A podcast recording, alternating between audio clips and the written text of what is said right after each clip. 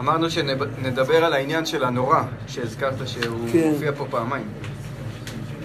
על פי העניין הנורא שגילה רבנו, ושבסוף הוא גם אומר את ה... כן.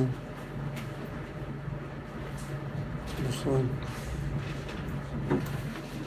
בשביל להסביר את הנורא, אז אה, צריך איזה משל, אה, אה, איזשהו דמיון. היה היה פעם סופר שאהב לכתוב כך, שכאילו הוא כותב ספר, ופתאום יוצא דמות מהספר ומתחיל לתקשר עם הקורא. ילד קורא ספר, פתאום יוצא דמות מהספר, אחד מגיבורי הסיפור, ולוקח את הילד ונכנס איתו לתוך הסיפור. עכשיו, הדבר הזה, זה בעצם, צריך הקדמה ארוכה בשביל להבין איפה אנחנו פוגשים דבר כזה. צריך לחזור למה שדיברנו. הזכרנו שבוע שעבר את המושג שבכתבי האריזה שיש צמצום והמשכת הקו.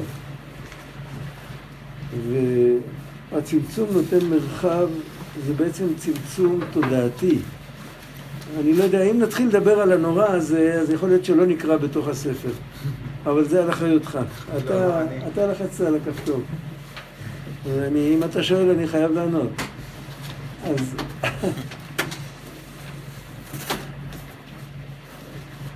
מישהו קרא פעם תורה ס"ד? זה התורה הזאת של הזמן.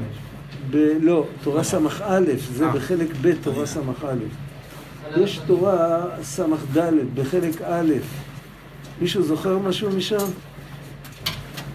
לא נאמר, עם החלל הפנוי, או, עם אה, פרעה, עם פרעה, עם שני מיני נכון, אפיקורסים. נכון, נכון, נכון. עכשיו, בוא נתחיל מהחיים שלנו. יש אנשים מאמינים, נכון? יש אנשים לא מאמינים. יש נטייה, תכף נראה עד כמה זה חכם ועד כמה זה רלוונטי, יש הרבה פעמים נטייה אצל אנשים מאמינים ללכת לשכנע את הלא מאמינים שהם טועים. יש אפילו תנועות שלמות כאלה, ערכים, עושים סמינרים, מביאים מרצים, מביאים לפעמים קנונים רציניים מאוד.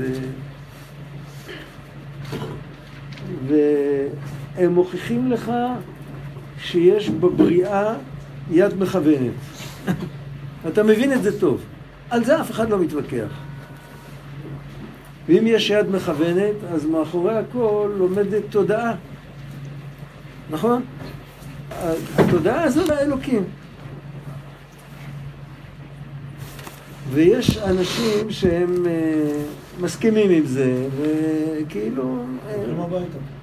כן, הולכים עם זה, כל החיים שלהם. יש אנשים ששואלים את ה... ביידיש קוראים לזה הקלוצקשה, את הקושייה שמצד אחד מי ששואל אותה זה ילד קטן וטיפש, מצד שני אף אחד לא יכול לתרץ אותה. זה, זה נקרא ביידיש קלוצקשה. מה זה, מה השאלה הזאת? הם שואלים, בסדר, אוקיי, קיבלתי, יש אלוקים, מי ברא אותו? ואז המרצה אומר להם, רבותיי, זה מחוץ להשגה האנושית, זה, זה למעלה מהשכל. נו, אז אני יכול להישאר אתאיסט ולהגיד שהעולם הוא למעלה מהשכל. מה עשינו? כל הדרך הארוכה הזאת לא עשינו כלום. עכשיו, למה זה? למה אלה כן מקבלים ואלה לא מקבלים? אז יש כאן, השאלה היא מה המובן מאליו. יש שני מובנים מאליו כשמסתכלים על המציאות, בכלל.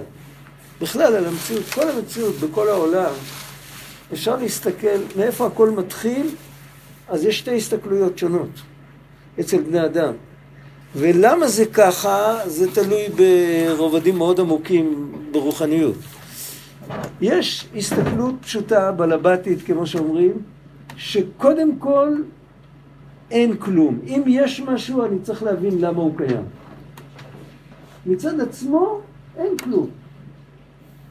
זו הסתכלות מספר אחד. יש הסתכלות מספר שתיים, שמסתכלת בדיוק הפוך. אם אין כלום, סימן שיש כאן ואקום מסוים. בעצם יש הכל.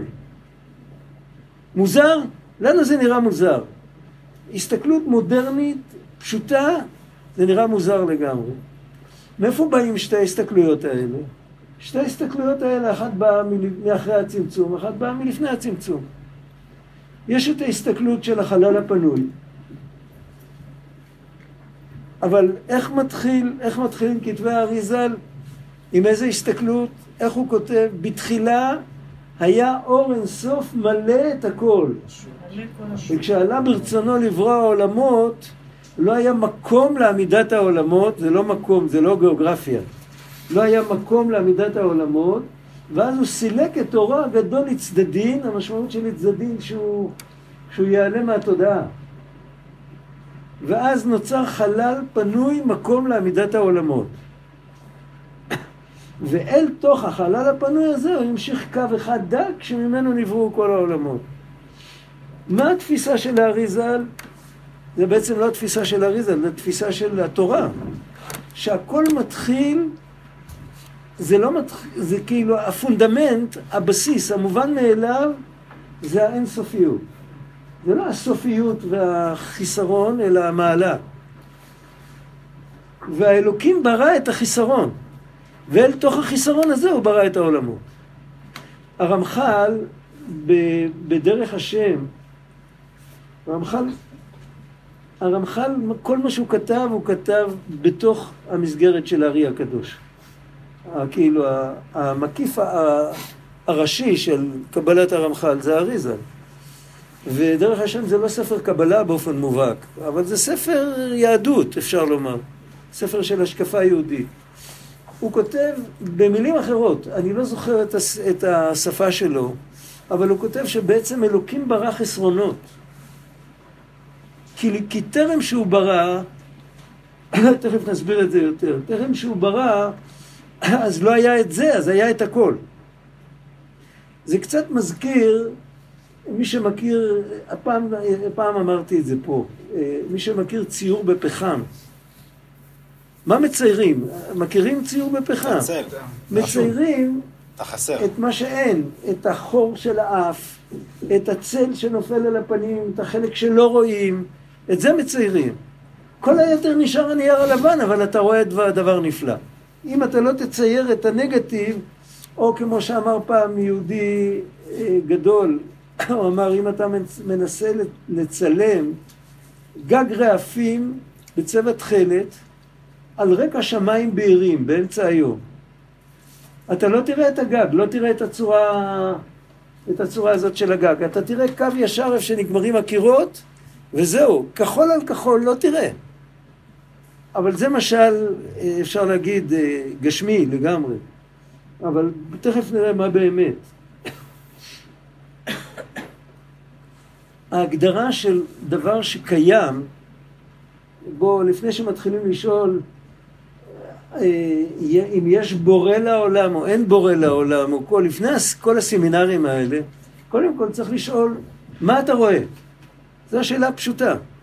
מה אתה רואה? אז אנחנו רואים בכל דבר, רבנו מביא את זה בליקוטי מהר"ן, אנחנו רואים בכל דבר שלוש היבטים. אנחנו רואים מקום, זמן והגדרה. ההגדרה נקראת בשפה העתיקה ציור. אם אתה מדבר על דבר שאין לו מקום, זאת אומרת, הוא לא נמצא באף מקום, אז באיזה אופן הוא נמצא? אז אתה יכול להגיד, הוא עדיין לא נולד, הוא יהיה, או שהוא היה. אז הזמן מציל אותך. אבל אם אתה גם תמחוק את הזמן, ותגיד, הדבר הזה לא היה, והדבר הזה לא יהיה, הוא באף מקום איננו, אז הוא לא קיים. אין אפס, אתה לא יכול לשחק עם זה. אותו דבר אם אתה מוריד את הגורם השלישי, את ההגדרה.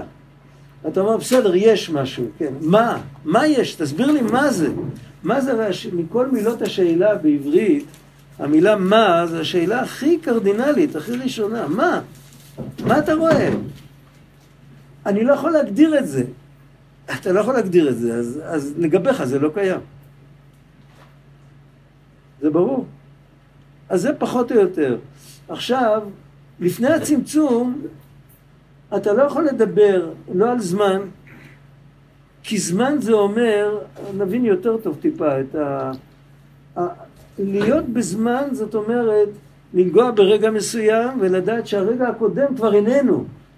זה נקרא להיות בתוך זמן. מי שמסתכל באמת, הוא מבין שהרגע הקודם קיים. הזכרתי את זה שבוע שעבר, אני לא זוכר. אה, החלום של פרעה, כן. עם, עם שבע הפרות שאתה יכול לספור אותן, כמו למניין, להבדיל. ומה יוסף מורה בזה? שבע שנים. אבל בשבע שנים אתה אף פעם לא רואה שבע שנים בבת אחת. אתה רואה אותם בזה אחר סור זה. אבל הוא מסתכל בהסתכלות על, אז הוא רואה שאם הש... השנה שעברה היא קיימת, היא לא עברה, אנחנו עברנו על פניה. היא קיימת באיזשהו מקום.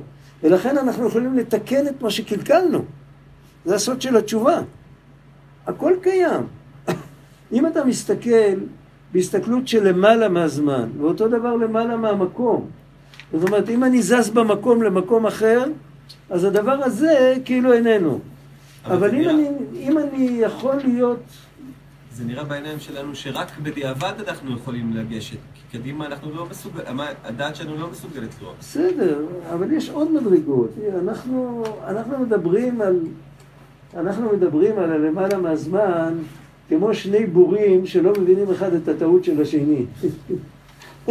אתה מבין אותי? אין לנו, אין לנו באמת גישה ללמעלה מהזמן. אבל כשמדובר לפני, עולם האצילות הוא למעלה מהזמן שלנו. מדובר על לפני הצמצום, אז, אז בכלל אין מושג של זמן בשום אופן. ב, אפשר להיכנס לנושא של הזמן קצת יותר עמוק, אבל איך שלא תסביר את הזמן, אין מושג של זמן, אין הגבלה של זמן. יש שם גם זמן, כי, כי גם זמן יש לו ערך חיובי, אבל אין שם משהו שתלוי בזמן, אין שם משהו שתלוי במקום, ואין שם משהו שתלוי בהגדרה. ההגדרה היא שאין הגדרות, ואין זמן ואין מקום. ו, וזה זה זורם, זה אור. למה קורא לזה אור? שימו לב, אה, הדבר שזורם ללא מאמץ, מה האנטיתזה של אור? אנשים חושבים שהאנטיתזה של אור זה חושך. אבל בחיים חושך זה נגטיב. אין מולקולה של חושך. אנחנו מכירים אנרגיה של אור. איזה אנרגיה זורמת לא כמו אור? מים. אנרגיה, לא חייב... כוח, כוח. כשאתה... כש... בתנ"ך כתוב הללו, בתוף וכינור יזמרו לו. אפשר לעבוד את השם עם כינור. זה אור. אפשר לעבוד את השם עם, עם תוף. לתת מכות. הבן אדם רוצה לדבר עם השם ולא נפתח לו הלב. אז הוא מכריח את עצמו. זה אנרגיה של כוח. בן אדם קם בבוקר, התפוח הראשון שהוא פותח, נתקעים לו השיניים בחור שחור כזה מלא עובש. והספר הראשון שהוא פותח נופל לו מהיד, וה... והברר הראשון שהוא פותח יש לו הפסקת מים. מכירים את הדברים האלה? יש ימים כאלה, ויש ימים כאלה גם ברוחניות, ששום דבר לא מאיר לו, והכל מתפקשש, והכל... ואז מה נשאר לו? הלך לישון. רבנו קורא לזה תפילה בכוח. יש תפילה מתוך אור, מתוך געגועים, מתוך... מתוך... אה, כן, זה זורם. זה כמו מים. אבל יש תפילה בכוח, שצריך כאילו... צריך לדחוף משהו. אין ברירה, יש דברים כאלה. אז הרב, למה הוא ממשיל תפילה בכוח לארץ ישראל, אם זה קשור? זה מה? הוא ממשיל, רב נחמן, את התפילה בכוח לארץ ישראל. ארץ ישראל נקנית בייסורים. ארץ ישראל זה הבירור, זה כנגד המלכות. להמשיך גילוי אלוקות אל כל הספירות עד המלכות, אז יש יותר הסתרות מאשר לגלות את האלוקות בחוכמה. אז, אז המלכות זה המקור של הכוח. החוכמה זה המקור של האור. ארץ ישראל זה המקום שמכיל בתוכו את החוכמה, את הקדושה, אבל זה הכלי. לעשות כלי, זה לא נעשה בהבל פה, לעשות כלי צריך לטרוח. צריך לעשות, זה עשייה, עשייה זה כוח. אה, כאילו חוכמה ו- ורגשות וכל זה, זה אור. עכשיו אם נלך הלאה, אם אנחנו הולכים עם הדרך של הארי הקדוש, ותכף נראה מאיפה הוא לקח את זה, אבל זה כאילו שמה שיש ספונטנית, בלי התערבות, אז יש את האלוקים, וכל האלוקים נמצא נוכח בתודעה של כל מי שמזדמן ל, ל, כאילו, ל, לאן שלא יהיה. אם תהיה איזו תודעה, אז היא תכיר באלוקים. אולי היא עדיין לא נבראה, זה לא משנה. אבל הוא נמצא בצורה גלויה לגמרי. אבל כדי לברוא תודעות וכדי לקרוא, לברוא חפצים, אז צריך להסתיר את הנוכחות שלו, כי אחרת הם ישאבו ישר פנימה והם יהיו בלי הגדרה ובלי זמן ובלי מקום. אבל בשביל זה יש את הסילוק הגדול, את החושך, והחושך הזה זה כמו סוג של הרדמות. מתי יש בנו צמצום כזה? אפשר להגיד, יש עוד הרבה דוגמאות. בתורת חב"ד יש הרבה דוגמאות על הצמצום. יש לפעמים אה, אה, גננת עושה צמצום, כשהיא צריכה לדבר עם ילדי הגן. היא לא מדברת על המושגים שלה, היא מדברת על המושגים שלהם. כל מורה חייב לדעת לצמצם, וכל מה שרבי נתן כותב לנו זה סוד הצמצום, כי לעצמו הוא לא היה צריך לכתוב כל כך הרבה. או אפילו יכול להיות לאיזו חבורה מצומצמת של חמישה-שישה תלמידים, היה יכול ללחוש להם באוזן שני משפטים כמו הרבי מקוצק, והכל היה בסדר, לא היה צריך יותר כלום. אבל הוא דיבר על אוכלוסייה רגילה, אז היה צריך אה, כאילו לפתוח, ו, וכדי לפתוח את כל זה צריך להעלים את העוצמה שלו. יש הרבה דוגמאות. הדוגמה הכי פשוטה זה מה שקורה עם בן אדם מתי שהוא נרדם.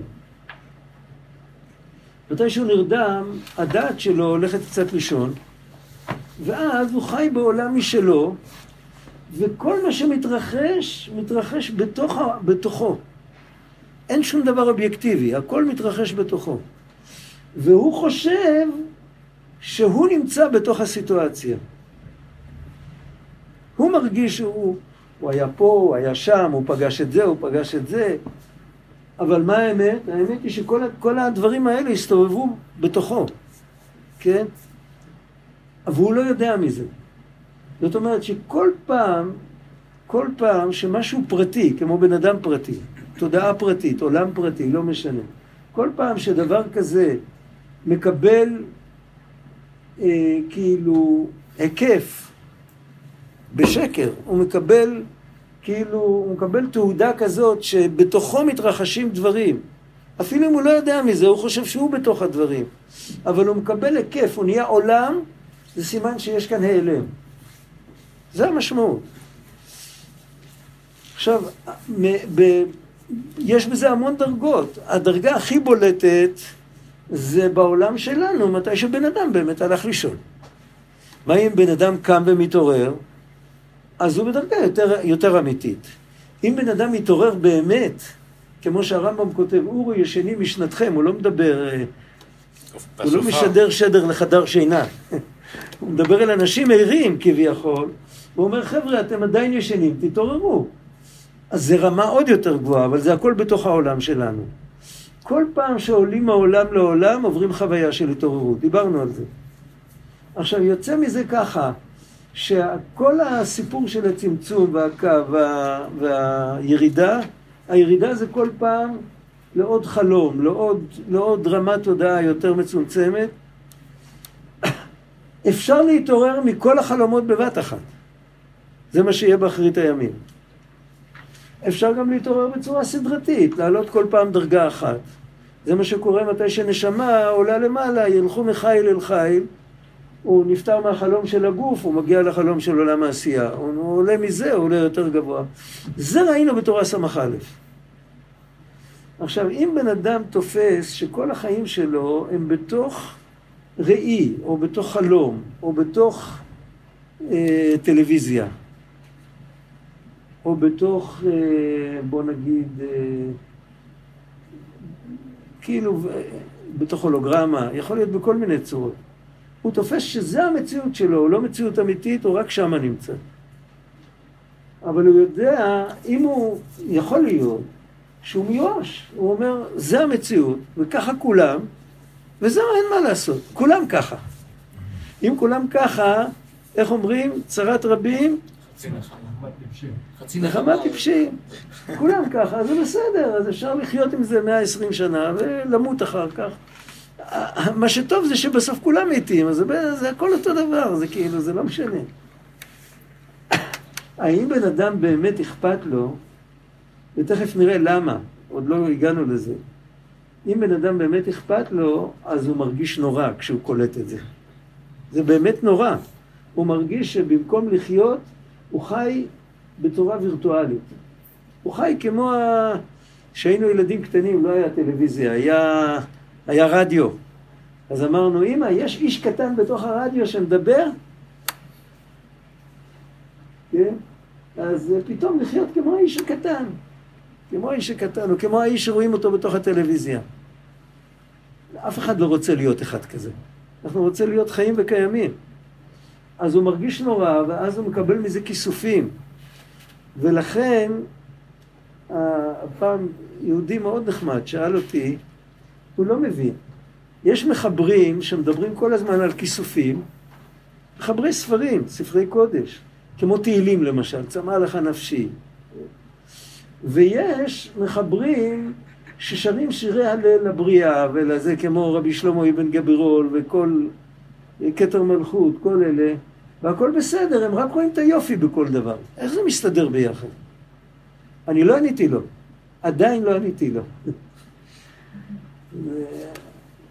אבל, אבל מה התשובה האמיתית? התשובה האמיתית זה ודאי שקודם כל אתה פוגש בריאה יפה וטובה. בני אדם מקלקלים אותה מדי פעם, אבל מצד הקדוש ברוך הוא ודאי שהכל הללויה, הללו אל בקודשו, באותו תהילים עצמו. הללו ברקיע, הללו גבורותיו, הללו, אה, הללו מן השמיים, הללו מן הארץ, צנינים וכל תאומות, הכל זה שיר הלל לבורא. מצד שני, יש בזה כיסופים בגלל שאני יודע שאיך שאני עם התודעה שלי מרגיש את ה... מה, מה זה חיים, אני יודע שזה משהו חלקי לגמרי, ובעצם אני חלק ממה שהרבה יותר משמעותי והרבה יותר גדול, ואני תקוע פה יחסית כמו הדמות שבראי יחסית לבן אדם חי. יחסית. כמו, כמו הירח. כמו? כמו הירח. כן. כן. שהוא חסר, הוא כן, קיים. כן, כן. זה סוג של פגימת הלבנה. אוקיי, אז זה גורם לבן אדם להרגיש נורא. מה החדשות הטובות בזה? שאז פורצת מליבו צעקה, למה עזבתני? כן? אז מתחילים הכיסופים האמיתיים, זה לא כיסופים בגלל שרע לי, או בגלל שאין לי כסף, או בגלל שחטאתי, או בגלל... לא בגלל זה. כיסופים אמיתיים בגלל שאני רחוק מהאמת. זה כיסופים מסוג אחר. ושם, על זה הרב קוק כותב, שככל שהכיסופים הם יותר גדולים, סימן שהבן אדם יותר קרוב, לא יותר רחוק. זה הפוך. ככה בדרך כלל אנחנו מבינים שאם הכיסוף הוא גדול, סימן שאתה מאוד רחוק. אם אתה קרוב, אתה כבר מפסיק לחשוף. כותב להפך. ככל שהכיסופים שלך יותר גדולים, סימן שאתה יותר קרוב. מה המשמעות של הדיבור הזה? עכשיו נגיע לפרש, זה היה המשמעות של הנורא. אבל זה עדיין לא גמרנו עד הסוף. מאיפה אריזה לקח שהכל מתחיל מכן? אה, עוד פעם, התפיסה הפשוטה שלנו, שקודם כל אין כלום, ואם יש משהו, צריך להסביר למה זה קיים. אריזה להסתכל הפוך. קודם כל יש אין סוף. ואם יש ואקום בתוך האין סוף הזה, אם יש שם חלל, אז צריך לשאול מה קרה שיש חלל. זה, זה, זה, שתי, זה שתי גישות הפוכות, מה המובן מאליו. מאיפה אריזה לקח את זה? אריזה לקח את זה מהנשמה שלו. ולכל יהודי יש נשמה כמו לאריזה. ועל זה הוא כותב בתורה ס"ד שבני ישראל נקראים עבריים על מה הם עוברים? הם עוברים על החלל הפנוי.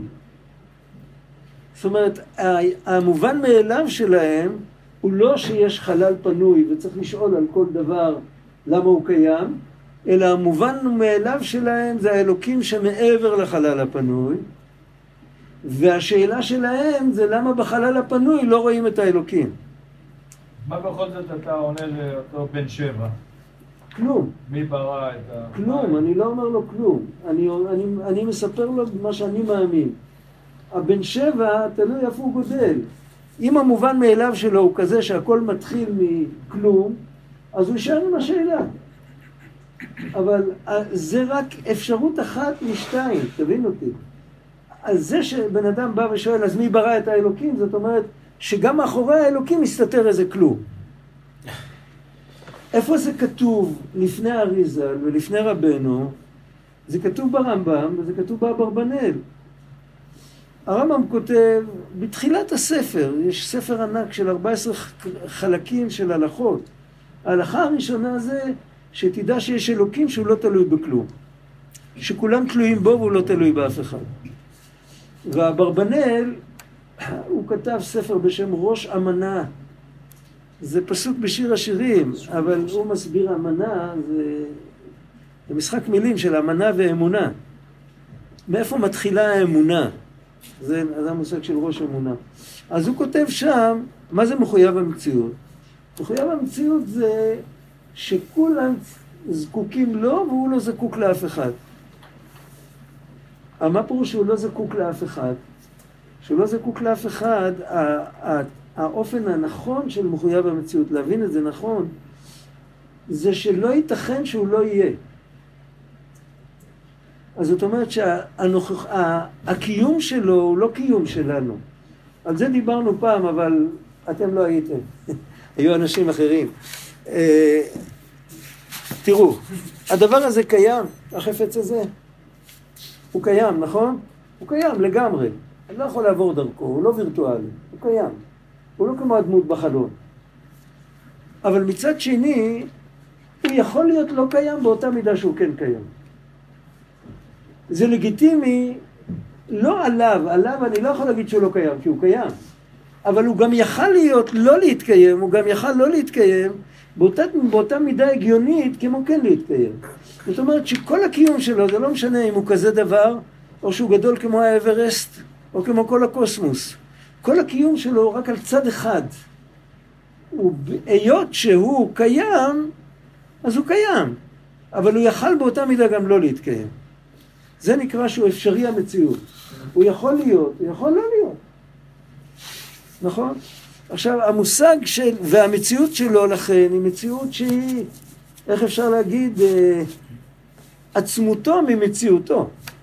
בגלל שהוא נמצא, אני יכול להתייחס אליו כאל עצם. השם יתברך הוא מציאותו מעצמותו. הפוך.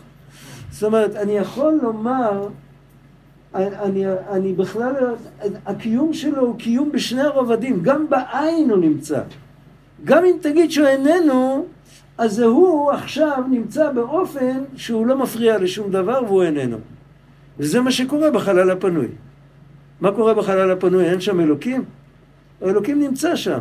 הוא נמצא שם בצורה כל כך עדינה, שאתה יכול להתייחס אליו כאילו הוא לא נמצא. אתה לא מרגיש את הנוכחות שלו.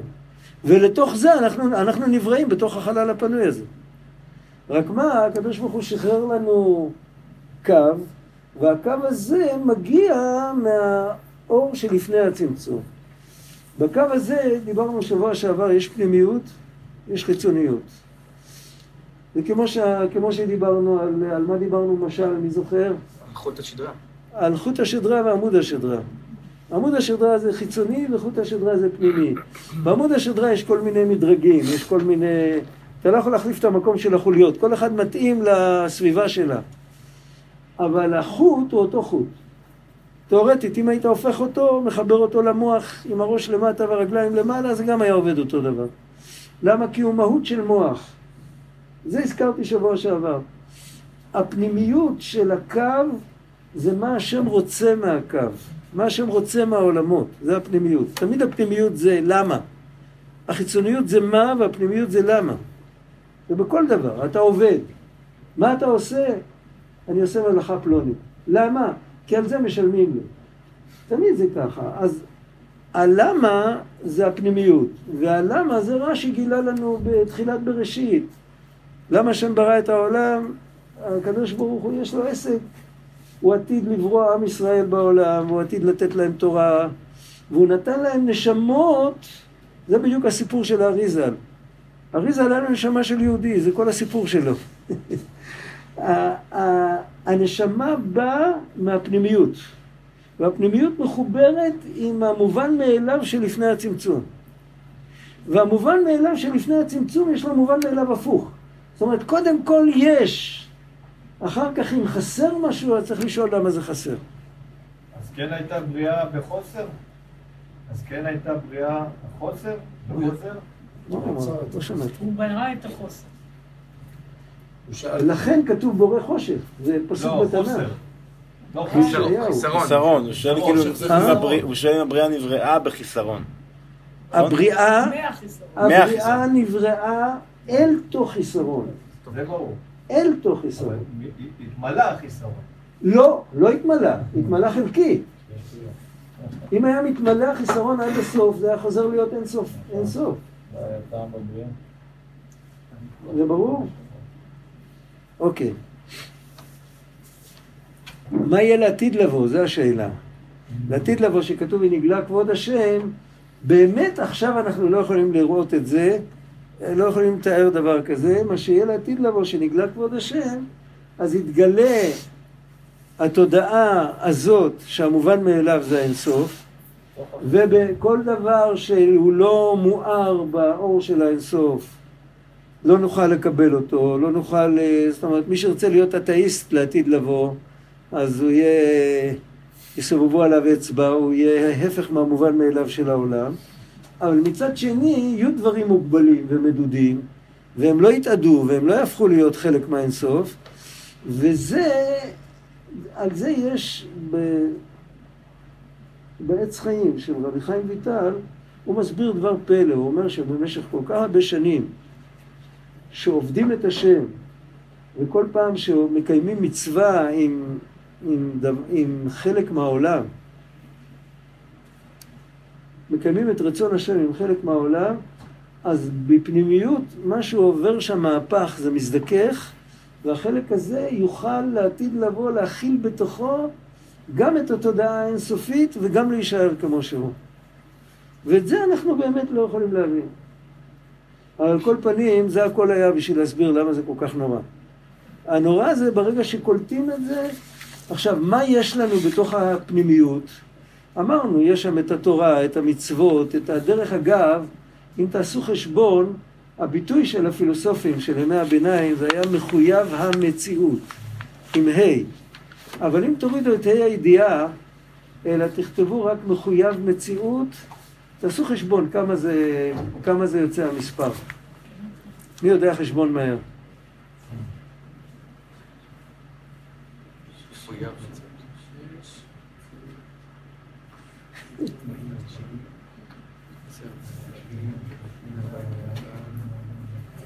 אין לאף אחד מחשב. 147 ועוד 400.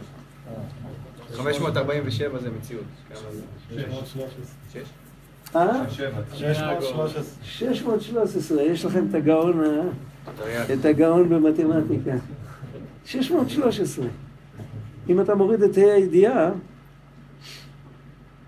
אז יש לך 613. זאת אומרת, הדרך להיכנס אל הפנימיות של הקו, אל הפנימיות, וזה ה- זה המצוות, זה התורה, ושמה, דרך זה אנחנו גם, גם בגלל הנשמות שלנו, אנחנו יכולים לקבל את המובן מאליו שהכל מתחיל מעבר. זה לא, לא שהפונדמנט הוא לא נגטיב, זה ברור. ההתחלה זה לא שאין כלום ועל כל דבר שנמצא צריך לשאול מי זה.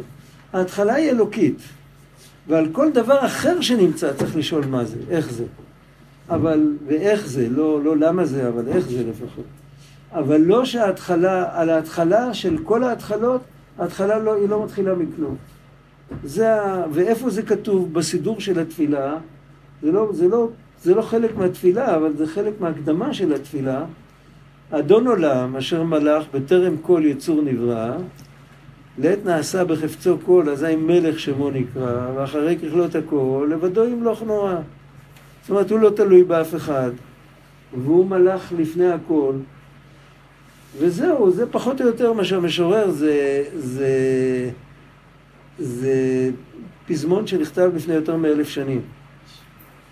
בספרות של הגאונים כבר מדברים עליו. אנחנו לא יודעים מי חיבר אותו.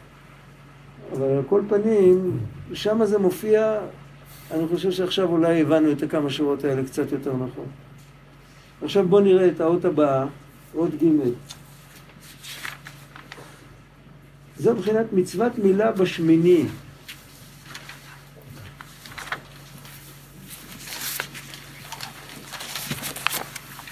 אנחנו מכירים בדרך כלל מספרים אחרים ביהדות, שבע, עשר, ואף על פי שעיקר התכלית הוא לזכות לבחינת למעלה מהזמן, שיתבטל הזמן לגמרי, כנזכר לעיל, אף על פי כן, אי אפשר לזכות לזה, כי אם על ידי שנשמת האדם ירדה למטה, בעולם הזה, עד שנתלבשה בימים, בזמן ובמידות, וצריך האדם להאריך ימים דייקה בזה העולם, אף על פי שבאמת כל תכליתו שיגיע לביטול הזמן מבחינת למעלה מהזמן. אף על פי כן צריך דייקה להאריך ימים ושנים בזה העולם, כי כל מה שחי יום יותר בזה העולם ועובד השם ביותר בזה העולם בזמן ובימים, על ידי זה זוכה לשלימות הדעת ביותר וזוכה ביותר לבחינת למעלה מהזמן. אחת מהשמות שהתורה נקראת בהם זה עדות. מתי צריך עדים? מישהו מוסר בפנינו עדות. בוא נגיד שאנחנו כאילו... אנחנו ועדת חקירה ומישהו בא ומוסר עדות. על מה צריך, על מה צריך, הוא צריך למסור לנו עדות? על דבר שהתרחש... זה לא ראו. אה, מה? בכוונה דילג- דילגת בכוונה? על האות? התחלנו התחלת ג' אנחנו בבית? כן. כן, סיימנו את א'. אז נתחיל ב'. אני. חשבתי שאנחנו בג'. אמרתי אנחנו בג', אף אחד לא העיר כלום. אז אם מישהו שיסמן, טעיתי. על כל פנים, מה שהתחלתי להסביר, אני אגמור. התורה נקראת עדות. עדות צריך כשלא היינו בהתרחשות. אם ראינו את ההתרחשות, אנחנו לא צריכים שמישהו יבוא ויעיד לנו. וגם כשההתרחשות היא לא קורית עכשיו. אם ההתרחשות קורית עכשיו, ואנחנו נמצאים שם ורואים את זה, אז כל המושג עדות אין לו ערך. זאת אומרת, התורה נקראת תורה, היא נקראת עדות דווקא מתי שהיא יורדת מהאין סוף עד לרובד שלנו. שזה כל כך, המלאכים כל כך ביקשו את התורה, אבל לא, הם לא קיבלו. אנחנו מקבלים את התורה פה למטה, וכדי לקבל את התורה פה למטה, יש בזה איזו אמירה, למה התורה ירדה עד למטה. אי אפשר לקבל אותה אחרת. כל המטרה של התורה זה לגלות את האינסוף בתוך כל, ה... בתוך כל הנפרדים, בתוך כל הריבוי. אז לכן נשמה צריכה לעזוב את כל ההיכלות העליונים ואת כל העניינים הגבוהים ולרדת דווקא למטה, להיות בתוך המקום ובתוך הזמן וכל יום שעובר לכאורה היא מתברגנת יותר אבל אם מתוך העמדה הזאת היא, עוש... היא מגלה את הנוכחות של השם היא עושה את השליחות שלה ואז היא מקבלת את החוויה חזרה בתור שכר, לא בתור אה, בקשיש. זאת אומרת, היא מקבלת את זה, היא הרוויחה את זה, ואז הרבה יותר עמוק. כשבן אדם מתייגע על משהו, אז הוא מקבל, זה, נק, זה נקלט אצלו. אם נותנים למישהו מתנה, הוא לא מעריך את זה. טוב, זה רק מה שהתחלתי. עכשיו בואו נראה את עוד ב', סליחה, אני פשוט לא יודע מה, מה היה הסיבה של הטעות שלי, אבל ככה זה היה. זו מבחינת מילה ש... אה, יכול להיות בגלל ששניהם מתחילים כמעט באותה מילים. אה, זה יכול להיות. זו מבחינת מצוות מילה שבשמיני. כי באמת, עיקר התכלית הוא שיזכה לדעת שלם הנ"ל, עד שיזכה לבחינת למעלה מהזמן. יש בזה הרבה דרגות, אבל קודם כל לראות את ההבנה הפשוטה הזאת, שהזמן החולף הוא לא באמת חלף, אלא שאנחנו חלפנו על פניו. לפחות את זה. ואז אנחנו יכולים לקחת אחריות.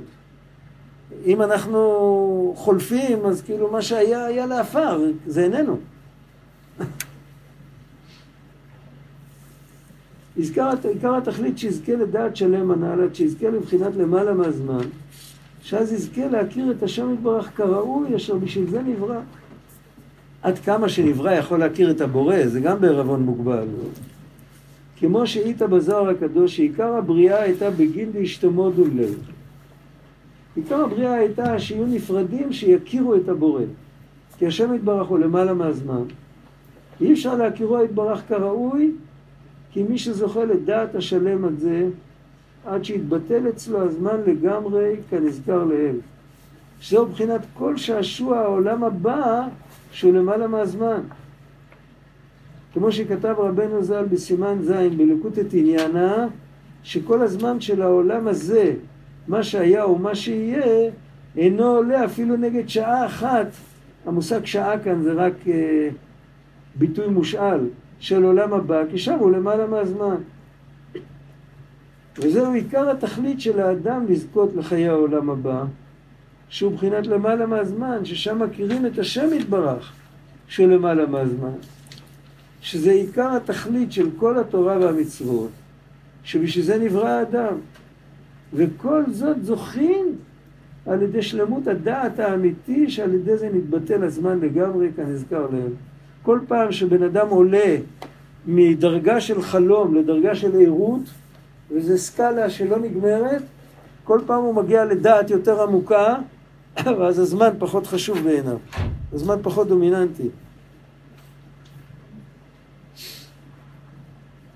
אנחנו רואים את זה, אה, חז"ל אמרו, כתוב ככה, כתוב בתורה כי לא יראני האדם וחי. אז אמרו חז"ל, בחייהם אינם רואים, אבל במיתתם רואים. ברגע שבן אדם מת, הוא רואה את האמת עד הסוף. אחר כך, הוא נמצא במדרגה שלו, לא, לא, לא לעולם ועד, בגלל שהוא כל כך נחמד והוא מת, עוד לא מגיע לו מי יודע מה. כן? בסדר, מתת, חיית, הכל, אבל אתה אחת כמו כולם, לא מגיע לך... אבל באותו רגע שהוא מת, אז הוא קודם כל הוא פוגש את האלוקים בעצמו, באותו, באותה שנייה. ואז כל החוויה של הזמן משתנה אצלו לגמרי. הוא בכלל, הוא לא יכול להסביר, אם הוא חוזר, האנשים שעברו מוות קליני וזה, וחזרו מהרגע הזה, הם, הקושי שלהם לתאר מה שהם הרגישו, זה היה על ציר הזמן.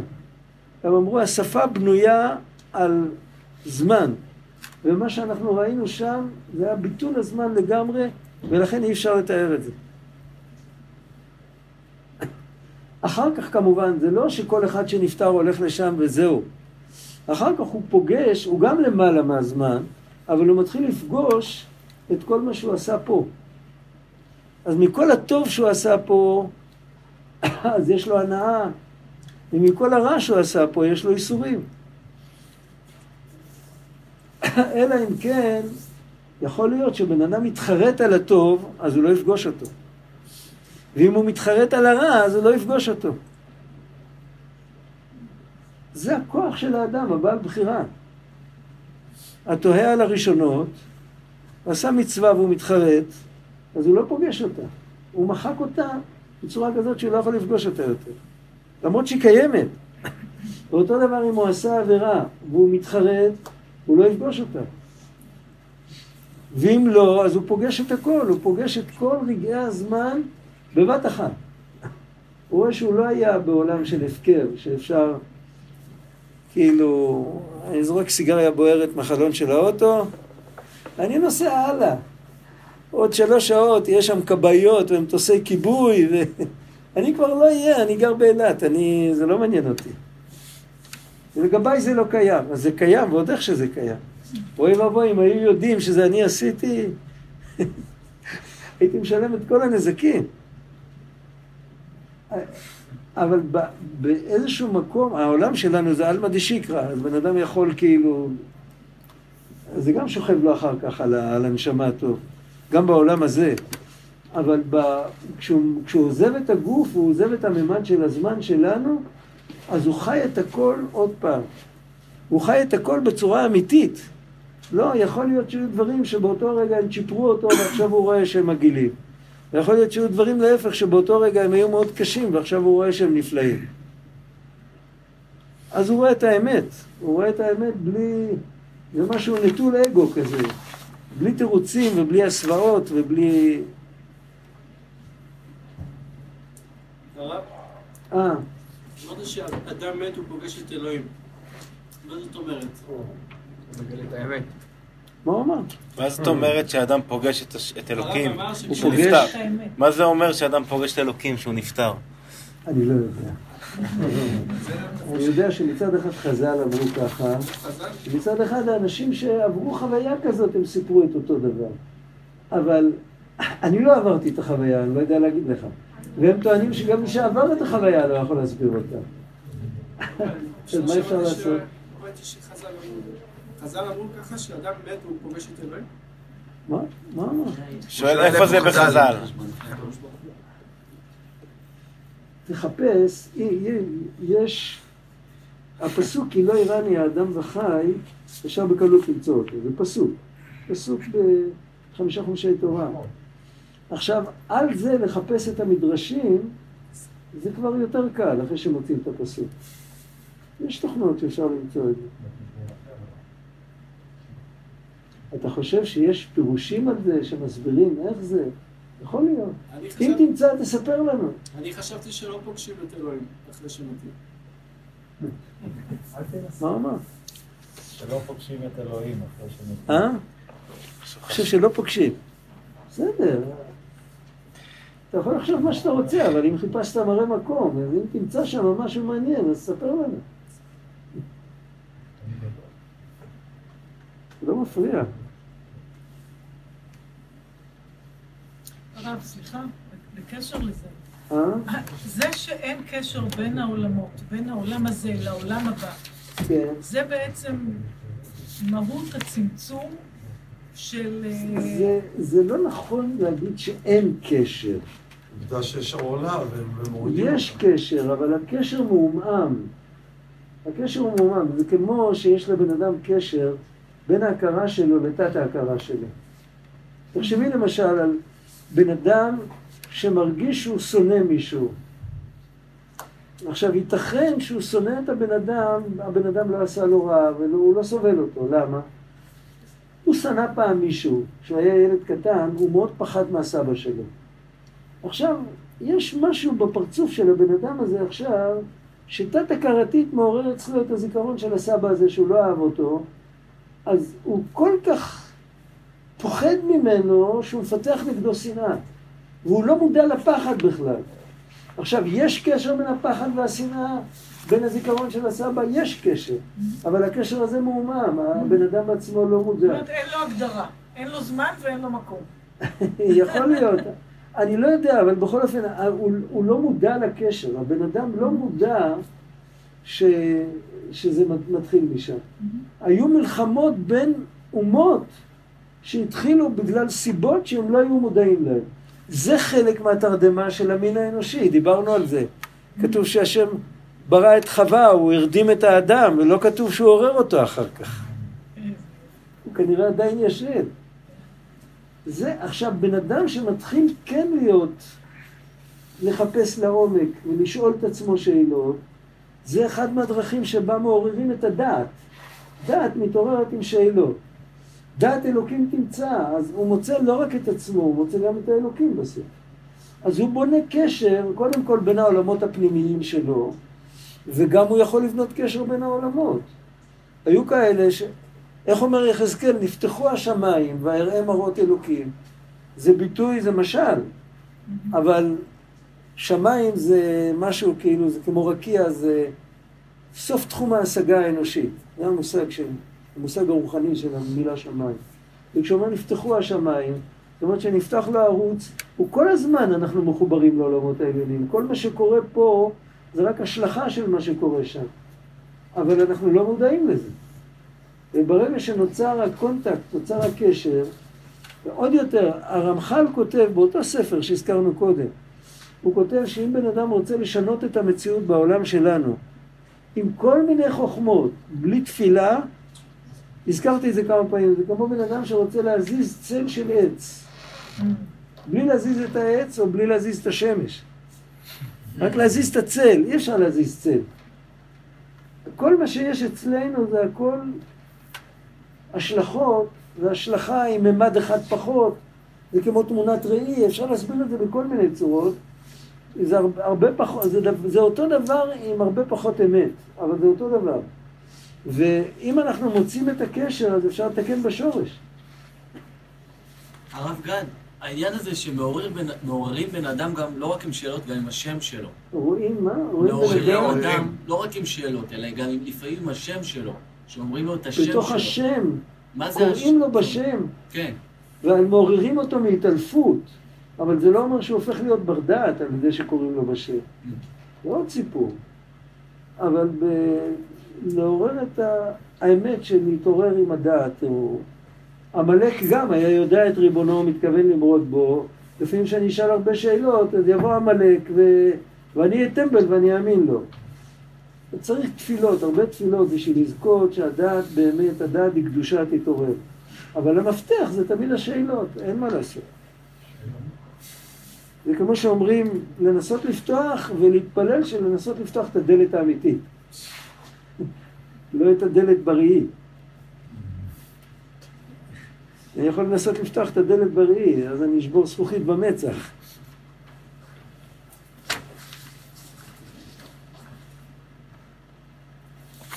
עכשיו, איפה כל זה מרומז במצוות מילה? זה מבחינת מצוות מילה, שהוא לחתוך ולהעביר העורלה דחפיה על ברית, שעל ידי זה מעבירים הכסילות והשטות החופה על המוח. העורלה זה כיסוי על איבר השפע, על האיבר שבו אנחנו מעבירים את עצמנו לדור הבא. ועל זה יש כיסוי, זאת אומרת, להעביר את עצמנו לדור הבא זה בדיוק אותו סיפור כמו משהו שעובר מעולם לעולם. כל דור זה כמו עולם. ואם יש כיסוי על זה, אז העולם שמקבל את השפע אומר כוחי ועוצם ידי, אני, אני ארגנתי לעצמי לבד את הכל. ואת העורלה הזאת צריך, בגלל זה כתוב, הפסוק אומר, ומלתם את עורלת לבבכם. יש גם עורלה בתודעה, לא רק בבשר. כמובן בתיקוני זוהר, שעל ידי זה מעבירים הכסילות והשטות החופה על המוח, כמובן בתיקוני זוהר, שעל ידי מילה ופריאה מעבירים העננים למכסיין על עינין, דינון רומי רבתא ורומי זעירתא. מה זה רומי רבתא? מה זה רומי רבתא? זה רומי הגדולה ורומי הקטנה. זה משחק מילים. זה לא רומי הגיאוגרפית. זה... אה, כיסויים. יש פה סידור ספרדי עם סליחות, שיש בו סליחות. סליחות ספרדיות? מה? סליחות רגילות של שני סליחות, חמישי? לא סליחות של לפני ראש השנה. סליחות. של התעניות. יש בו כל סידור טוב, יש את זה. יש את זה, זה, הנה, עבודת השם. אה, חום. תביא. פה צריך להיות, פה צריך להיות הכל. בוא נראה. אני מקווה שיש פה תוכן, שלא לא נבזבז לכם את הזמן עם טפטופים. גם שם יש לך. הנה.